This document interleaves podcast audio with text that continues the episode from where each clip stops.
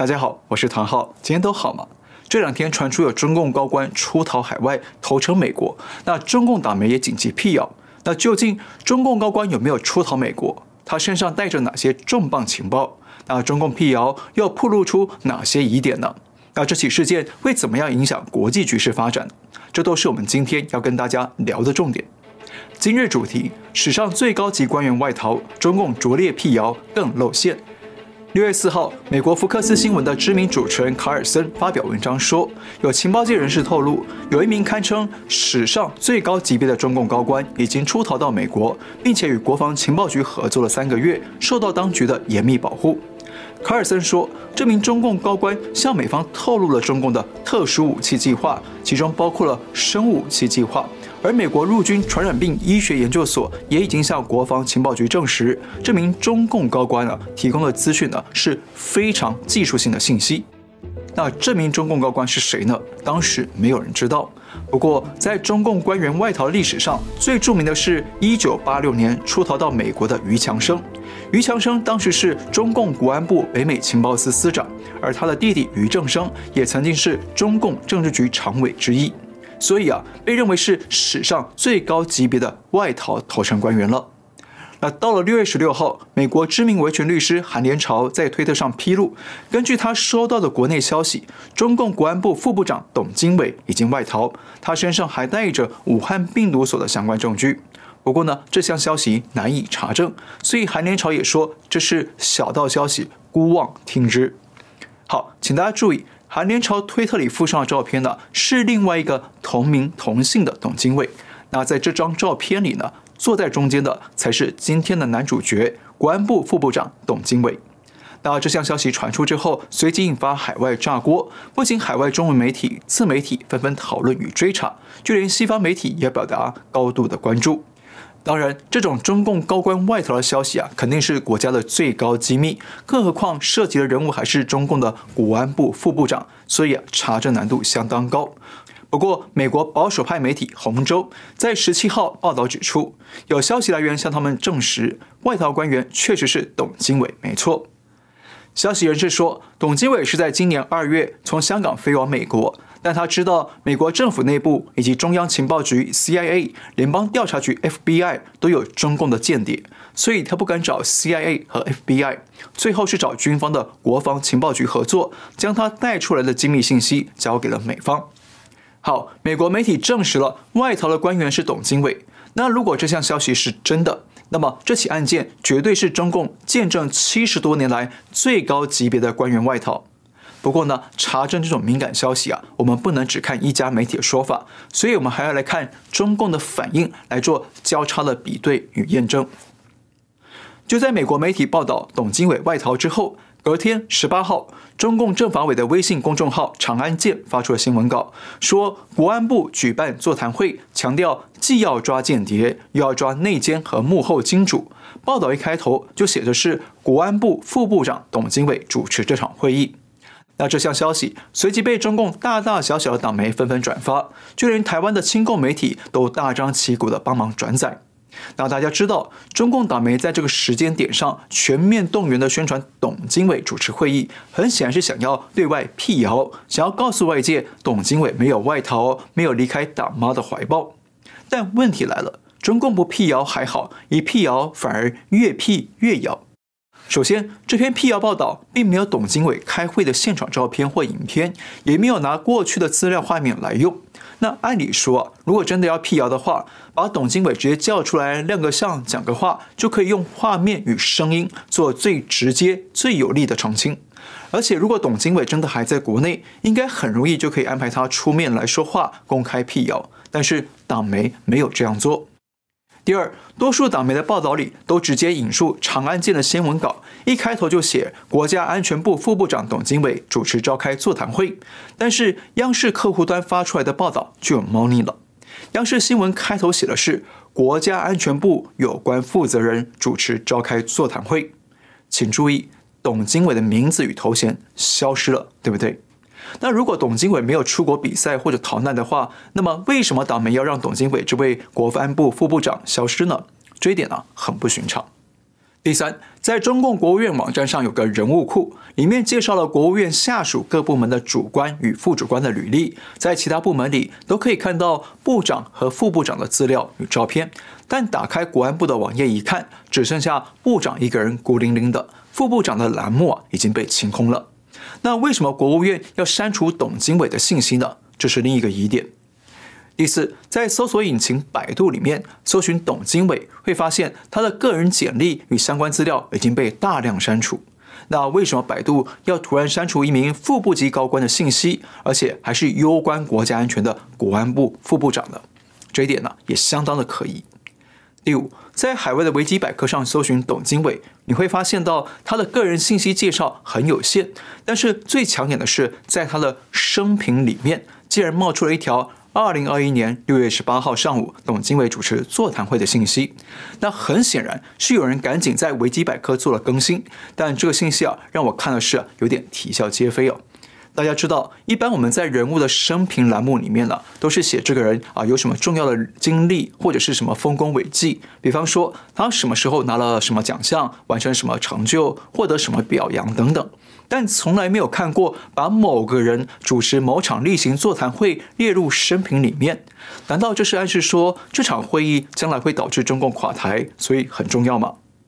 另外，为什么更新维基百科的人不挑董经纬在其他日期主持会议来写，而偏要选六月十八号主持会议来写呢？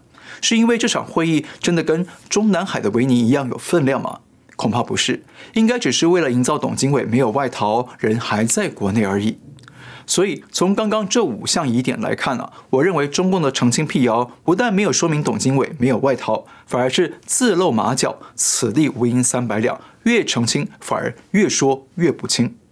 那对中共稍微有点了解的朋友都知道，当中共出现这么诡谲的行为矛盾啊，通常就意味着内部真的出事了。所以，董经纬外逃的可能性应该是越来越高。好，那接下来啊，我们就要来问另一个关键问题：为什么董经纬有没有外逃这么重要呢？简单说，他身上带了很多导弹级甚至核弹级的敏感战略情报，包括了四项大重点。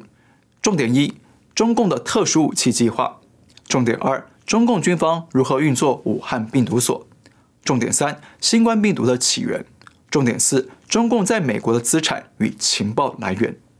那这些情报听起来都是重磅机密，对不对？但是董经纬是国安部副部长啊，确实有能力接触到这些情报。此外呢，根据保守派媒体红州披露说，董经纬提供给美方的信息资料，可能还涵盖了以下的这些情报。第一，中共对病毒的早期病理学研究成果可以帮助厘清病毒的起源。第二，预测病毒会怎么传播的科学模式，还可以预测病毒将对美国与全世界造成多大损害。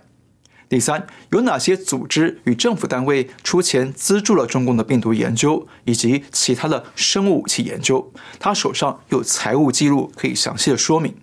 第四，有哪些美国公民向中共提供情报？他手上有具体名单。第五，有哪些中共间谍潜伏在美国境内或者在美国大学校园里面？他手上有名单。第六，有哪些美国商人与政府官员收了中共官方的金钱呢？他手上有财务记录可以佐证。第七，有哪些美国官员与中共间谍或者俄罗斯情报人员会面呢？他有证据。第八，中共是如何入侵美国中情局的沟通系统，导致大批为中情局工作的中国人被捕遇害？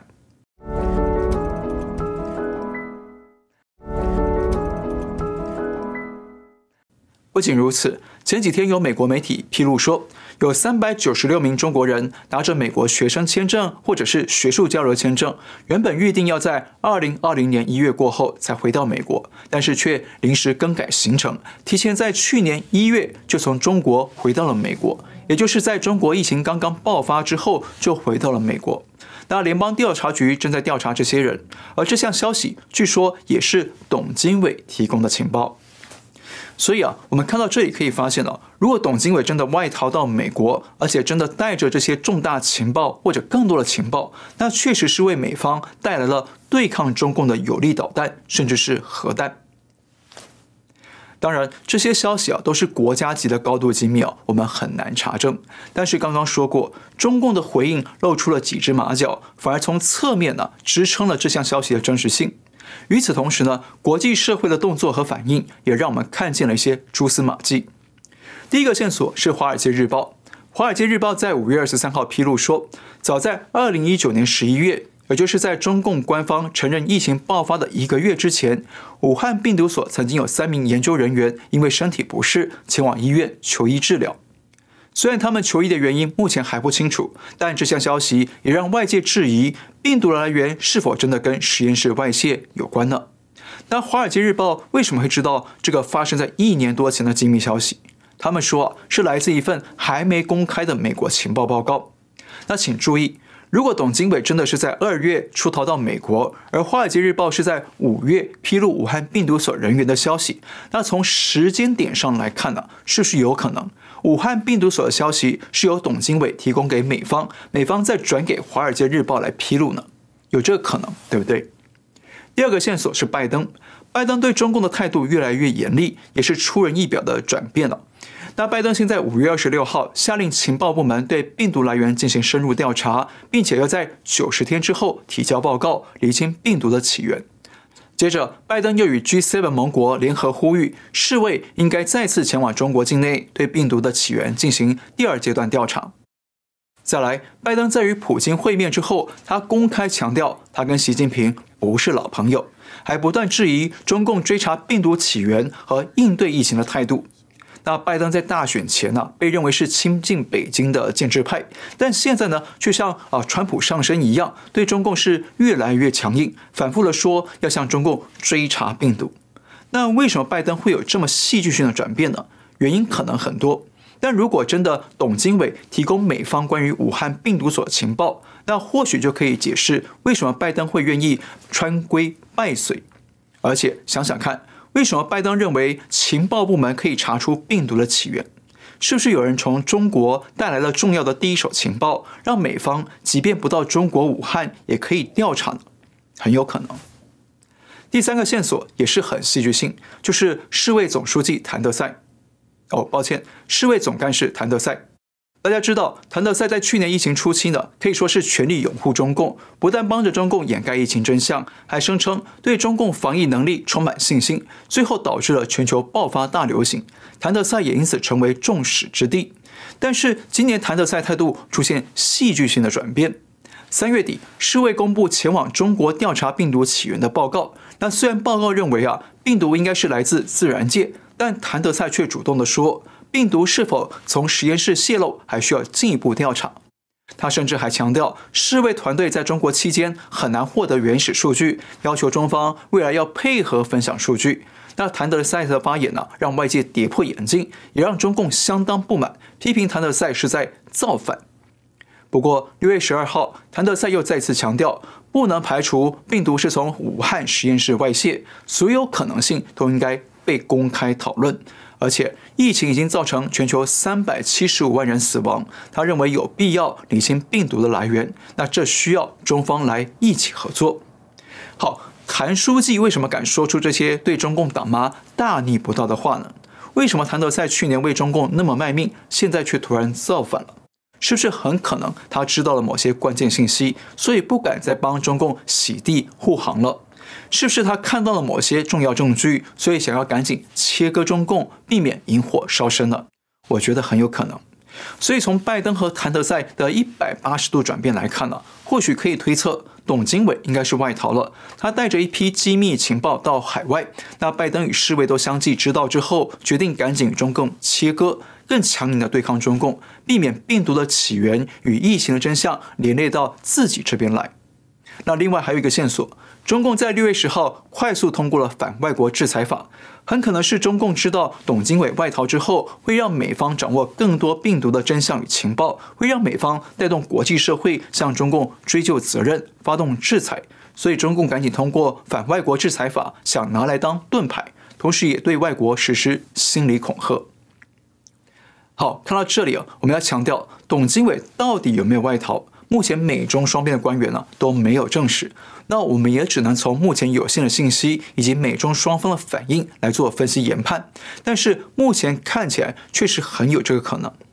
那如果董经纬真的成为中共建政以来最高级别的外逃官员，那么我认为接下来我们还会看到三件事情陆续发生。一，国际社会向中共追究疫情责任，牵动中共内部政治斗争，会有官员为了保命而外逃爆料。大家知道，目前美方正在积极拉拢国际社会调查病毒的起源，让中共是相当恐惧。但是中共掩盖疫情啊，是从基层到高层，层层官员都参与其中。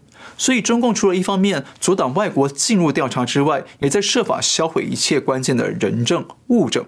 那加上武汉病毒所与各层官员背后也都有不同的派系势力，因此这场疫情究责势必会牵动到中共内部的政治斗争，可能会导致某些官员为了保命，带着重要情报继续逃往海外来爆料。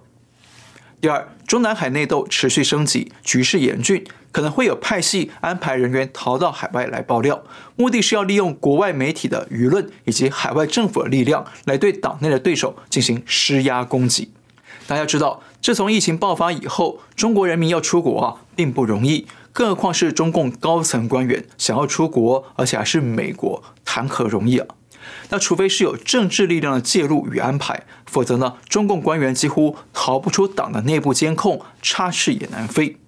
加上中共明年就要举行二十大，是党内权力分配的关键大事，所以预计从现在起到明年秋天的二十大，我们会看到越来越激烈的政治内斗，可能会有更多高官主动外逃或者被安排外逃来爆料，等于是把中南海的权力内斗战场延伸到海外去。那接下来我们应该会看到这一点。第三，美方要联合国际社会向中共扩大追究责任，发动制裁。大家知道，拜登已经下令情报部门调查病毒起源。那接下来很可能会在调查报告出台之后，理清责任归属，来进一步对中共追究责任，要求赔偿或者发动制裁。当然，中共为了面子啊，也会不甘示弱，就会引用反外国制裁法来进行反击。那到时候，一场以美中为核心的国际制裁大战，可能就会此起彼落的开打了。好，最后呢，我们再重复一下，董经纬如果外逃，他身上带的机密情报主要涵盖四大重点：第一，中共的特殊武器计划；第二，中共军方如何运作武汉病毒所；第三，新冠病毒的起源；第四，中共在美国的资产与情报来源。好，今天先聊到这里。如果你喜欢我的节目，请记得订阅、留言、按赞，也请您介绍给更多的朋友们知道。感谢您收看，我们下次再会。